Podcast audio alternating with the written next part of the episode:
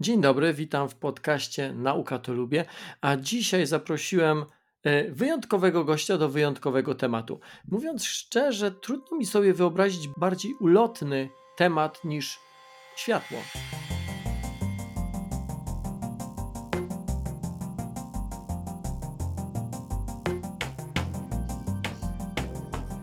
Moim gościem, waszym gościem jest pan profesor Andrzej Wysmołek, fizyk z Uniwersytetu Warszawskiego.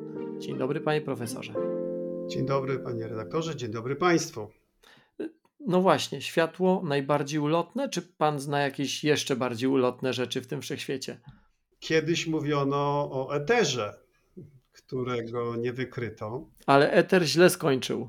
Ale no, można powiedzieć, że był ulotny. To prawda. Można by nawet zagrać słowami i powiedzieć, że się ulotnił bo w zasadzie nigdy go nie było. A ja myślę o świetle i jako fizyk muszę panu powiedzieć, przyznać się, że jak próbuję spopularyzować, próbuję dziecku powiedzieć, dziecku pięcio, sześcioletniemu, czym jest światło, to mam z tym kłopot. Jak pan sobie radzi z takim wyzwaniem? No, mnie jest łatwiej, ponieważ jestem doświadczalnikiem. E, a doświadczalnicy czasami używają e, pewnych możliwości, nie do końca zastanawiając się, jak to z tym fotonem jest, czym on naprawdę jest, jak to się dzieje, że może przez przebiegać, przelatywać przez e, szczelinę i raz trafia w jedno miejsce, prawda, w obrazie dyfrakcyjnym, a raz w inne. Jeżeli ktoś jest spektroskopistą, e, może to brzydkie słowo jest, ale e, kimś, kto używa światła do tego, żeby badać różnego rodzaju materiały, no to światło jest czymś niesamowitym. Bo z jednej strony my dostrzegamy światło białe, ale każdy chyba w szkole widział albo może sobie zrobić takie doświadczenie, w którym y, pośle światło z latarki na płytę CD prawda? Jeżeli tylko jest w stanie zajączka zogniskować dobrze na ścianie, jeżeli postawi na, na, na drodze tego światła płytę CD, to zobaczy, że y, to światło ulegnie rozszczepieniu na wiele barw.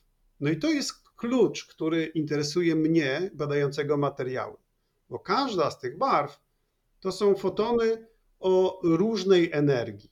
Tak? To są cząstki, można powiedzieć, z jednej strony, które każda z nich niesie określoną porcję energii. Jeżeli mamy do dyspozycji cząstki o różnych rodzajach energii, to możemy wysyłać je do tego materiału i sprawdzać, na co on jest czuły. No i czasami tak w życiu bywa.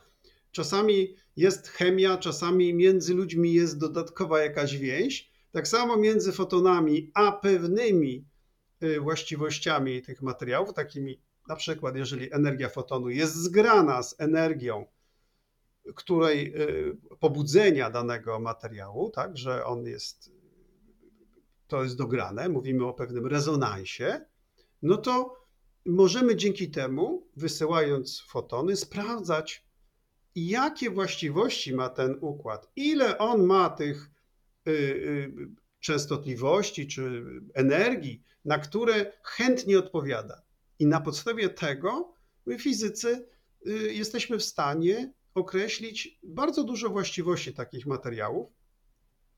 No na przykład to, jeżeli chcemy mieć diody świecące, które będą emitować światło niebieskie, czerwone, zielone, to musimy, musimy dobrać odpowiednio energię, na którą, y, y, taką rezonansową energię tego materiału, y, na którą on z jednej strony odpowiada, ale potem, jeżeli odwrócimy proces i zapytamy się, jaką energię fotonów może generować taki, taki układ, no to, no to wtedy y, y, jesteśmy w domu, prawda? Jesteśmy w stanie y, te dwie rzeczy pogodzić ze sobą. Czy z jednej strony światło, to ulotne światło, które bez dotykania, można powiedzieć, no trudno powiedzieć bez dotykania, bo tak naprawdę światło wie, jak ma się poruszać w ośrodku, Y, za chwileczkę może o tym troszkę powiem.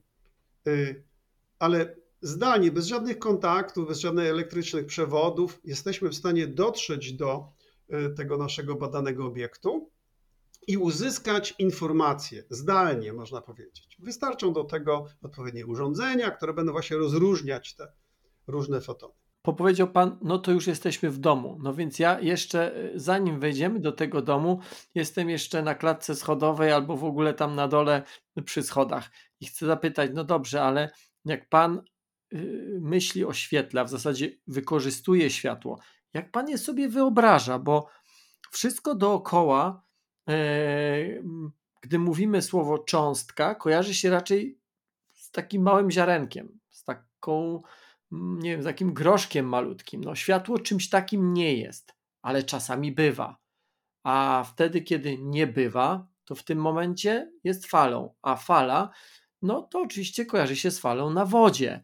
I teraz to połączenie w jednym bycie malutkiego groszka z falą e, nie jest takie oczywiste, a jednak światło ma i cechy tego, i cechy tego, i cechy tego drugiego. To w takim razie, jak je sobie wyobrazić? Taki na przykład pojedynczy foton. To troszkę zależy od eksperymentu, prawda? Ale wyobrażalibyśmy sobie, że to jest no, jeżeli my wyobrażamy sobie cząstkę, no to czasami jak mamy makroskopową piłkę, no to wiadomo, gdzie ona ma granicę. Tak? Ona ma 10 cm, 20 cm, zależy do czego ta piłka jest. I widać, że mamy gładką powierzchnię. Ale teraz, jeżeli schodzimy z tymi wymiarami do coraz mniejszych, mniejszych i mniejszych wymiarów, aż dojdziemy do rozmiarów właśnie mikronów czy nanometrów, to wtedy taki obiekt, który ma powiedzmy szacujemy rozmiary mikrometrów, on już nie ma takiej gładkiej powierzchni, tylko musimy go sobie wyobrażać jako coś takiego e, e, roz, e, rozmazanego. Taka mgiełka. Taka mgiełka, taka mgiełka. No dobra, ale ta mgiełka się porusza z punktu A do punktu B. No to jak? No teraz jak możemy sobie, no, ja też sobie to wyobrażam w ten sposób, że tak jak na falach na wodzie, jeżeli wytworzymy sobie takie zaburzenie i ono będzie się, no trzeba było popracować troszeczkę nad takim zaburzeniem. Wydaje mi się, że łatwiej jest to zrobić, wyobrazić sobie, że mamy taką, taki sznur, prawda, na który możemy naciągnąć i uderzyć taki sznur i wtedy zobaczycie taki garbik, który będzie, prawda, się przesuwał. Mówimy o tym impuls taki falowy. I teraz to jest coś innego niż taka fala, która oscyluje cały czas, prawda, ma jakąś częstotliwość, prawda? I teraz, jeżeli my mamy foton, to wyobrażamy sobie z jednej strony, że to jest taki impuls, który w środku ma drgania. Tam w środku ma ileś drgań, które no, powiedzmy na środku mają największą amplitudę, a na jego brzegach gasną. O czymś takim mówimy, że to jest impuls falowy, czyli jakbyśmy patrzyli z grubsza i nie potrafili rozróżnić tej wewnętrznej struktury, to byłaby to, byłoby to coś, co moglibyśmy nazwać e, e, cząstką. Okej, okay, czyli ta mgiełka to takie jest zaburzenie na takim, w naszym wyobrażeniu, na takim sznurze, ale ten sznur jest czym w takim razie? No właśnie, dla światła tym sznurem jest próżnia. Próżnia, czyli. Czyli przestrzeń przez no, próżnia, czyli nie jest nic, tylko coś, w czym y, możliwe są wzbudzenia, że jak leci taki foton, to on oddziałuje, powiemy sobie, z wirtualnymi cząstkami, y, bo próżnia to nie jest nic. Jeżeli fotony mają odpowiednio dużą energię, to mogą nam wzbudzać cząstki proton, antyproton, elektron, antyelektron, Czyli to wszystko, z czego my jesteśmy zbudowani. Ten nasz świat cały tak jest zbudowany z próżni, znaczy można powiedzieć ze wzbudzeń naszej próżni. Czyli my odzwierciedlamy, yy, yy, te, te, jakby jesteśmy, wywodzimy się z tej próżni. I teraz foton, lecąc przez tę próżnię, on yy, w pewnym sensie y, oddziałuje z tą próżnią. Łatwiej to zrozumieć jest, jeżeli foton na przykład biegnie przez wodę. W wodzie światło rozchodzi się znacznie wolniej, czy w plastiku, niż w próżni. I teraz pytanie, a skąd ten foton ma wiedzieć, że ma się wolniej porusza? Otóż foton może zamieniać energię na pobudzenie tego układu. Na przykład przeniesienie, w, nie wiem, w półprzewodniku czy w jakimś materiale może po prostu wzbudzać jakieś elektrony, wzbudzać ten ośrodek. Który natychmiast oddaje.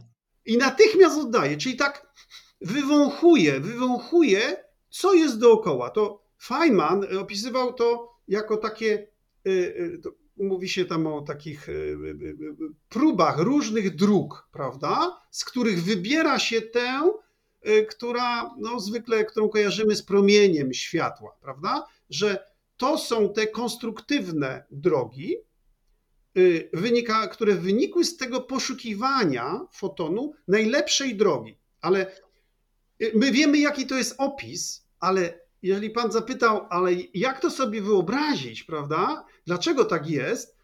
To y, mnie na to trudno jest opowiedzieć. Nie wiem, czy, czy jest ktoś, kto na to y, odpowie. Ale to ja zadam inne pytanie. Fajna mówi, że my wiemy, jak to opisać, ale nie wiemy, jak, jak, dlaczego tak jest. Okej. Okay. To ja zadam inne pytanie. Jeżeli byśmy założyli, że pomiędzy nami a Andromedą jest próżnia, jest pusta przestrzeń, to coś, co wyleci z Andromedy, taki jeden foton i doleci do nas, to jest dokładnie ten sam foton, czy nie? No wydaje mi się, że tak. Y, jeżeli się nie rozproszy, znaczy tak, to jest ten foton, który ma swoją ścieżkę, to tak jak ja, prawda? Chodziłem do szkoły, y, dostawałem oceny, potem zrobiłem prawo jazdy, byłem na uniwersytecie, y, różne drogi przeszedłem, no, czasami było lepiej, gorzej, ale to jestem ja, prawda? No, może trochę zmodyfikowany, urosłem. Ten foton pewnie by nie urósł. Może się trochę przesunął, jeżeli Andromeda jest yy, porusza się względem Ziemi, względem ziemi albo Ziemia, ale, ale to, to, to, to na razie.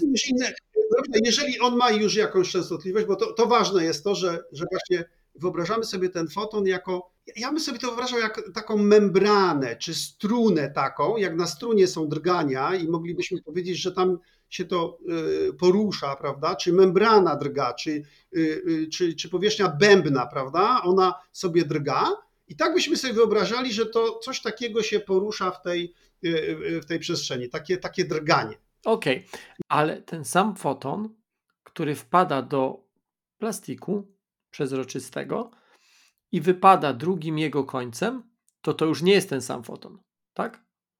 Bo pan wspominał o tym, że on tam pobudza i emituje, pobudza to i emituje. znaczy zamienił się na swojego kolegę. Tam zaczął się zachowywać poprawnie, jak to w plastiku bywa, że tam nie wolno mu poruszać się z prędkością światła, ponieważ jest oddziaływanie, prawda? Ale dochodzi y, z mniejszą prędkością, prawda, do, do brzegu. Cały czas ma tę samą częstotliwość. To Ale to jest ten sam, czy taki sam?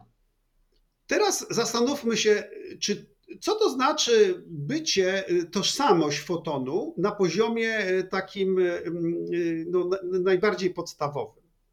To jest wzbudzenie całej tej próżni, czy tego plastiku, prawda? To jest coś, co się utrzymuje, prawda? No to jak powiedzmy, prześlemy jakiś impuls, naszą informację, leci ta informacja głosna, leci w powietrzu, wchodzi do wody, w wodzie zmienia prędkość, prawda? I wychodzi z drugiej strony naczynia, prawda? No czy to jest ten sam głos, czy nie? No i to jest pewna taka kwestia filozoficzna, bo to jest pewna porcja, można powiedzieć, że porcja energii, która została wysłana, ona różnie zachowuje się, to jako wzbudzenie zachowuje się w różnych tych etapach, no ale powiedziałbym, że na końcu to jest właśnie ten foton, ten sam. Okej, okay, to, to zadam to pytanie inaczej. Pomijając to, czy on jest ten sam czy taki sam, chcę zapytać, jaki on jest. Innymi słowy, ta mgiełka czy ta membrana to takie zaburzenie. Jakie to ma rozmiary? Jakiej to może być długości? No właśnie. I teraz dochodzimy do tego, że co to znaczy, że mamy foton o długości fali jednego mikrometra. No, jeżeli mówimy o fali, fali na wodzie, to każdy by sobie wiedział jeden metr, to znaczy, że mamy grzbiety i doliny, prawda? Dwa grzbiety obok siebie, mamy jeden metr. To jest długość fali. No i mamy to powtarza się, powtarza, powtarza. I teraz, jeżeli to byłaby y, taka fala, która cały czas drga, tak? y, cały czas mamy drgania w jakimś środku, no to nie ma tu żadnego, znaczy nie, nie ma tu przes, przesyłania żadnej informacji, po prostu to sobie drga. Kiedy my możemy przesłać informację? Kiedy wybierzemy kawałek tych drgań i zrobimy sobie jakąś taką obwiednię, prawda? Czyli mamy taką y, jak y, foremkę, prawda, do ciasta, w której wpuszczamy te drgania. I teraz na środku będą, będzie, y, będą mieć większą amplitudę, a potem jak będziemy zmierzać do brzegów tego naszego, tej naszej foremki, to będzie, ta amplituda będzie mniejsza. I teraz o co chodzi? Takie coś, prawda, co ma skończony rozmiar, niestety nie ma dobrze określonej częstotliwości. Ma pewne, pewien rozrzut częstotliwości. Gdybyśmy chcieli mieć y, taki idealny, znaczy idealnie, y, y, no, przepraszam bardzo, gdybyśmy chcieli to mierzyć, coś takiego, prawda, to żeby, żeby uzyskać taką rozdzielczość, żeby dokładnie określić, bardzo dokładnie określić długość fali, no to takie zaburzenie musiałoby trwać bardzo, bardzo długo. Czyli teraz, jak sobie wyobrazić pojedynczy foton, tak? No, no ja, ja, mnie jest to trudno zrobić, prawda? Ja sobie to po prostu wyobrażam jako takie, takie drganie w takiej foremce, prawda?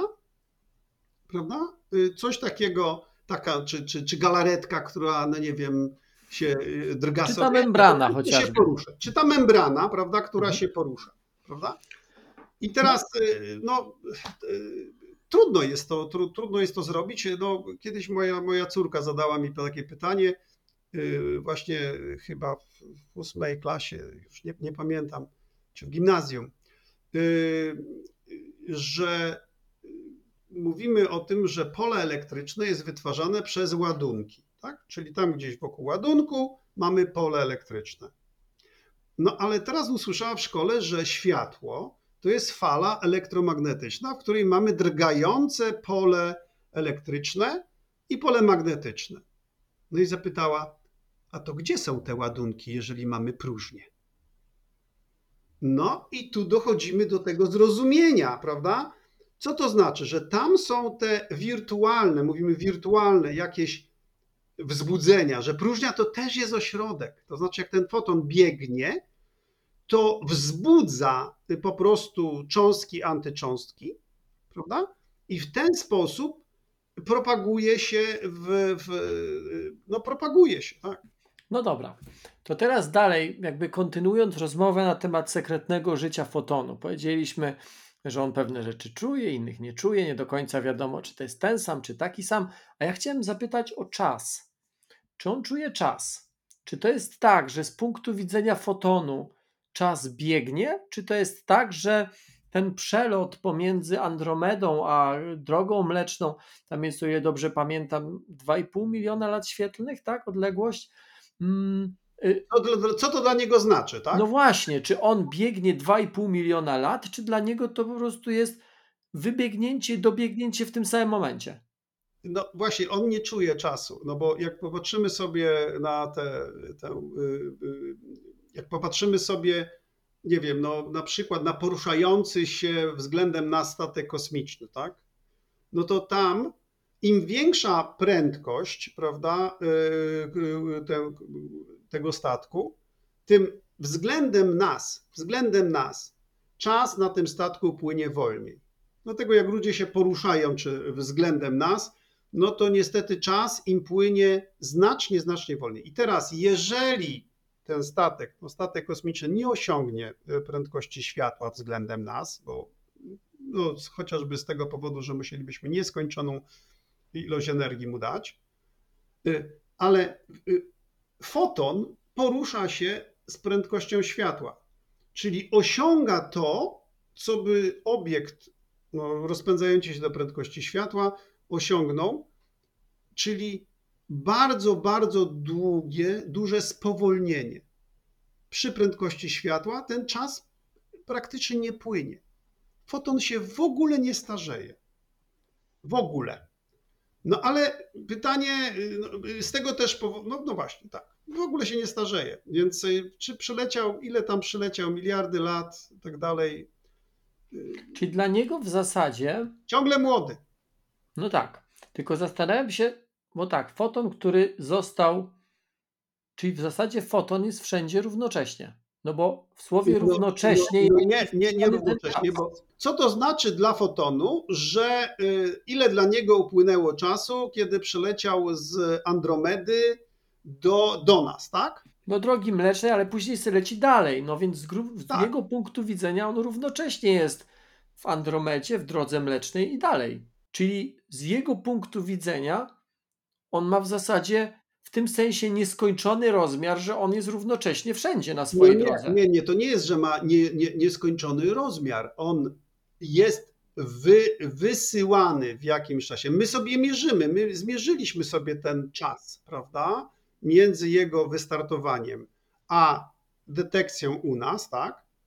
Ale teraz, jeżeli zapytamy, ile czasu y, upłynęło jemu, no to jemu nic nie upłynęło. Po prostu. Strasznie to wszystko trudne. Ja ten przydługi wstęp chciałem zrobić po to, żeby zrozumieć, do czego my te fotony wykorzystujemy. Bo Pan już trochę wspomniał o tym. Możemy nimi oświetlić, zbombardować jakiś materiał, i w zależności od tego, co dostajemy wstecz, e, albo jak przelecą przez, niosą jakąś informację. I to się wykorzystuje w wielu dziedzinach mm, nauki. Na przykład nie tak dawniej jak e, kilka dni temu, e, bardzo ważne wyniki badań teleskopu Webba, który bardzo dokładnie przeanalizował światło, które przeszło przez atmosferę bardzo dalekiej planety, planety pozasłonecznej, i w tym sygnale, który przeszedł przez tą atmosferę, teleskop Webba zidentyfikował e, no właśnie, drgania, światło charakterystyczne dla biomarkerów, czyli dla związków chemicznych, które w warunkach ziemskich są produkowane tylko i wyłącznie przez życie. To jest jeden z przykładów. Inny to oczywiście laser. Razem z Fundacją Candela e, jakiś czas temu e, na Nauka to Lubię e, pojawił się film na temat laserów i wywołał, jak to lasery zawsze wywołują ogromne zainteresowanie. W zasadzie, profesorze, lasery są chyba we wszystkich dziedzinach przemysłu albo w dziedzinach nauki, bo przecież i e, w badaniach biologicznych, i medycznych, i materiałowych, no a są absolutnie wszędzie. Gdzie jeszcze wykorzystujemy coś, czego sami sobie nie potrafimy wyobrazić tak do końca, czyli właśnie właściwości światła? I rozumiem, że w Pana głowie jest tak długa lista, że nie wie Pan od czego zacząć. Rozmawialiśmy przed naszym nagraniem o płaszczakach. Tak, i, i... No to jest przykład y, materiału. Można te biologiczne rzeczy, czyli można na przykład wodór badać y, we wszechświecie i patrzeć sobie, y, jakie pola magnetyczne występują wokół gwiazd neutronowych czy innych obiektów. Natomiast, no tak, ja zajmuję się materiałami takimi atomowo cienkimi, na przykład grafenem, czyli, czyli pojedynczą warstwą y, atomów węgla ułożonych jak w plastrze miodu. Ale teraz ten grafen y, no właśnie odpowiada na fotony, to znaczy można poddając go światłu laserowemu obserwować właśnie pewne charakterystyczne wzbudzenia, czyli jego odciski palców tego, tego, te, te, tego grafenu Y, na podstawie którego, na podstawie tych, tych, tych, tych y, informacji możemy powiedzieć, czy to jest y, grafen, który jest bardziej zdefektowany, czy mniej, do czego on się nadaje. Ale grafen to jest przedstawiciel właśnie rodziny płaszczaków, tak można powiedzieć, w których występują nie tylko materiały, które są przewodzące, ale mogą być półprzewodniki, mogą być nadprzewodniki, izolatory. I teraz z tego można składać e, takie nanolego. To daje zupełnie nowe możliwości. I teraz światło jest doskonałym e, takim próbnikiem właściwości tychże płaszczaków. E, z drugiej strony, te płaszczaki, jest nadzieja, że one będą nam dostarczać na przykład światło, jeżeli będziemy robić z nich jakieś elastyczne, bardzo cienkie e, e, e, struktury, które mogą posłużyć nam jako elementy ubrań, ale też powiedzmy jako zegarek, czy jako, nie wiem, gazeta, która będzie bardzo cienka, którą będziemy mogli zwinąć. No i oczywiście to, to jest tak, że jak każda koncepcja, no właśnie takie płaszczaki pojawiały się, pojawiły się po to, żeby może wyprzedzić czy dać coś więcej niż aktualne technologie, technologie krzemowe, y, prawda, gdzie zaczynamy mieć problemy z tym, że tranzystory nie mogą być mniejsze, już, już y, jeszcze mniejsze. Oczywiście te, te, technologia w krzemie się rozwija i y, są różne sprytne metody ominięcia tego, że no, dochodzimy do limitu rozmiarów, ale mimo wszystko to jest ta stymulacja, żeby dać światu prawda, coś, co będzie szybciej liczyć, co będzie miało większe pojemności pamięci e, i będzie może produkowane przy mniejszym zużyciu energii, jak na przykład e, peroskity, tak, które, czyli materiały na baterie słoneczne czy na, na, na, na do fotowoltaiki, które no, jednym z takich, z takich nadziei, jedną z takich nadziei jest to, że nie będzie się zużywać tak dużo energii, jak na przykład do produkowania baterii krzemowych, bo krzem trzeba, uzyskuje się, po prostu trzeba piasek stopić, prawda? Czyli trzeba ileś energii włożyć, żeby takie baterie uzyskać. Najlepiej byłoby, żeby e, takie materiały same wzrastały, że się miesza jakąś tam jakąś chemię, czy e, i same rosną nam jak właśnie jakieś takie e, powierzchnie, może coś takiego jak farba, prawda, że mamy jedną rodzaju, jeden rodzaj farby, którą malujemy sobie ścianę, potem y, i to jest jakaś jedna elektroda, potem nanosimy drugą, y, drugą, drugą warstwę, to jest druga elektroda kolejne elektrody, podłączamy do tego kontakty i mamy taką super baterię, która może pokryć każdy dom. Znaczy to jest ta idea, prawda, że to płaskie może się zmieścić w różnych y, miejscach, prawda, czy pokryć jakieś duże powierzchnie małym kosztem. I do tego światło się nadaje, prawda, do, do testowania. Mimo, że coś ma atomową grubość, to jesteśmy w stanie przy użyciu światła sprawdzić, jakie to ma właściwości. Jak Pan mówi o tych technologiach, Pan mówi o tych szansach, czy to jest na zasadzie takiej, że może kiedyś gdzieś tam coś takiego powstanie? Czy to jest tak, że to już powstaje i niemalże lada moment możemy się spodziewać, że ktoś ogłosi: Właśnie zrobiłem smartfona w pełni funkcjonalnego, który można poskładać jak bilet autobusowy albo jak kartkę papieru. Albo ktoś ogłosi: Mam farbę, którą jak pomalujecie mm, front waszego budynku, to ona będzie produkowała, magazynowała dużo energii to raczej, ja powiedziałbym, że to jest raczej przyszłość. I to y, y, nie ma czegoś takiego, że ktoś nagle pojawi się i pokaże tę farbę. Od, od, od wynalezienia czy tranzystora, czy tranzystora germanowego, takiego ostrzowego, który był wielkości ręki, prawda, za który była przyznana nagroda Nobla, no to jest lata 50., prawda? Kiedy powstały pierwsze y, układy scalone, kiedy, y, y, przepraszam bardzo, zaczęto wykorzystywać tę technologię. No płynęły dekady, dekady. Najpierw było za, zachwycenie się naukowców, tak, zaczęli badać to. Najpierw German został zastąpiony krzemem, potem ten krzem był długo, długo rozwijany, miniaturyzowaliśmy, robiliśmy pierwsze układy scalone, aż doszliśmy do takiej technologii, jak mamy aktualnie. Ale to były dekady i miliardy dolarów włożone w to. I to nie. To, to firmy, które to rozwijały, każda z nich jakieś ogromne kwoty w to włożyły. Przykład diod świecących, jeszcze tylko jedno światło. Pierwsze diody na azotku galu zostały wykonane w 70, na początku 71 rok, może 70.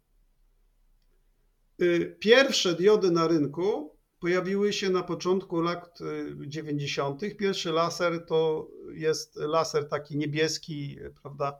Y, to są lata 2000 coś, prawda? Czyli zobacz, to, to nie jest tak, że ma się pomysł, prawda? I od razu od razu możemy to zastosować. Za tym stoi no, pytanie, czy to się opłaca. Na przykład grafen. Prawda? Grafen w 2010 roku firma Samsung ogłosiła, że ma już dotykowe ekrany grafenowe. I pokazała na konferencjach, żeśmy nawet oglądali te telefony. Czy pan widział teraz? Y, bo od 2010 roku już trochę czasu upłynęło. I ciągle y, nie ma grafenowych y, na rynku tych grafenowych takich no, ekranów dotykowych, dlatego że one ciągle są o ileś tam procent droższe niż te, które się robi z tlenku indowo-cynowego. I to jest pytanie, gdzie grafen miałby przewagę, a gdybyśmy mieli takie, y, no właśnie, elasty, gdybyśmy mieli elastyczną elektronikę. Także ja uważam, że to jest, to są y, od takiego pomysłu, prawda, do zastosowań jest bardzo długa ścieżka i czasami my mówimy, że 99,9 naszych pomysłów to są złe pomysły, tylko ta malutka, malutka część daje nam y, no, pozytywne jakieś rozwiązania. Gdy pan patrzy na to, co się dzieje na świecie, w tych dziedzinach i patrzy na to, co się dzieje w Polsce. Czy my jesteśmy mm, daleko w tyle? Czy my jesteśmy jak na naszą wielkość kraju gdzieś w standardzie? Jak pan to ocenia? No cóż, mam wrażenie, że cały czas e, udaje nam się utrzymywać kontakt z czołówką i w pewnych e, dziedzinach no, y, możemy włożyć w ten taki światowy rozwój pewne elementy. Ale wydaje mi się, że jeżeli chodzi o to, żebyśmy naprawdę zaczęli y, proponować pewne rozwiązania, czyli coś, co byłoby, na, co, co, co byłoby naśladowane na świecie, no to zbyt dużo takich rzeczy nie mamy. Mamy pewne. Pytanie, czy, czy może być inaczej? Y, no, proszę zobaczyć, że aktualnie taki dobrostan aktualny Polski to jest 70%, około 70%, sięgamy 70% średniej unijnej. Nakłady na naukę to jest 19% średniej unijnej. No i teraz pytamy, co musi się stać, żebyśmy my ciągle, żeby być ciągle w kontakcie ze światem, żeby proponować coś nowego? No, wydaje mi się, że w takich warunkach tylko nieliczne, nieliczne jednostki, prawda, nieliczne grupy mogą zaproponować coś zupełnie nowego. A wtedy, gdy zaproponują coś nowego, to konieczne są właśnie te miliardy dolarów, które mogą pozwolić na wdrożenie danej technologii, jak na przykład tranzystorów czy niebieskich diod świecących, czy w ogóle teraz tych białych diod świecących. Także Wydaje mi się, że my ciągle mamy potencjał. Po tej transformacji ostatnie 10 lat czy kilkanaście lat przyniosły nam niesamowite zmiany, jeżeli chodzi o laboratoria nasze. My mamy teraz sprzęt y, i y, jakieś urządzenia, które, których nie, nie musimy się wstydzić na świecie. I są takie rzeczy, y, które sprawiają, że nasi koledzy z Francji czy z Niemiec przyjeżdżają na przykład na Wydział Fizyki Uniwersytetu Warszawskiego, żeby coś zmierzyć, bo my po prostu mamy nowszy sprzęt, mamy pewne jakieś lepsze elementy. Ale teraz, żeby wyjść z taką nową ideą, nie wiem, no właśnie zupełnie nowe panele fotowoltaiczne, czy też chociażby na przykład zupełnie nowe elektrownie. Proszę zobaczyć, że Korea, która pewnie po II wojnie światowej nie była w lepszej sytuacji niż Polska, no może, może trochę lepszej. W tej chwili to Korea nam sprzedaje y, uzbrojenie, samoloty, czołgi i to Korea, ten telefon, który tu mam, prawda, Samsung, to tam się produkuje te rzeczy. Więc no teraz trzeba się zapytać, jaka była droga, nie wiem, chociażby tego Samsunga. No to jak ktoś popatrzy na to, to dowie się, że wsparcie państwa dla tej firmy prawda, było ogromne. Zanim ona y, naprawdę zaczęła prezentować y, jakieś takie rozwiązanie, które są konkurencyjne na, na całym świecie. Więc y, trudno mi jest powiedzieć, czy będziemy mieć jakiś produkt taki, który zawojuje świat. Ja liczę na to, że będziemy mieć że będziemy mieć Nagrodę Nobla, bo zdarzają się genialni ludzie i są grupy bardzo dobre w Polsce, które, tak jak powiedziałem, utrzymują kontakt z, ze światem i w tym świecie coś znaczą. Mówimy o kryptografii kwantowej na przykład, yy, takich rozważań, czy, czy, czy no, yy, jest ileś takich dziedzin, w której ciągle mamy, no, trzymamy ten kontakt ze światem, ale żeby pójść dalej, żeby coś zaproponować, to chyba potrzebne nam jest troszkę większe wsparcie. Na koniec naszej rozmowy chciałem zapytać o to, jak w tym całym, tej całej układance my się plasujemy. Pan odpowiedział, bardzo Panu za to dziękuję. E, dziękuję za rozmowę. E, gościem podcastu Nauka to Lubię był profesor Andrzej Wysmołek, fizyk z Uniwersytetu Warszawskiego. My rozmawialiśmy na temat światła. E, partnerem naszej rozmowy była Fundacja Candela. Zerknijcie na y, Nauka to Lubię na platformie y, YouTube. Tam znajdziecie sporo materiałów nie tylko y, o świetle, choć także, ale o fizyce w ogóle. Jeszcze raz bardzo Panu dziękuję i bardzo Wam dziękuję za uwagę. Dziękuję Panu, dziękuję Państwu. Zapraszam na Wydział Fizyki.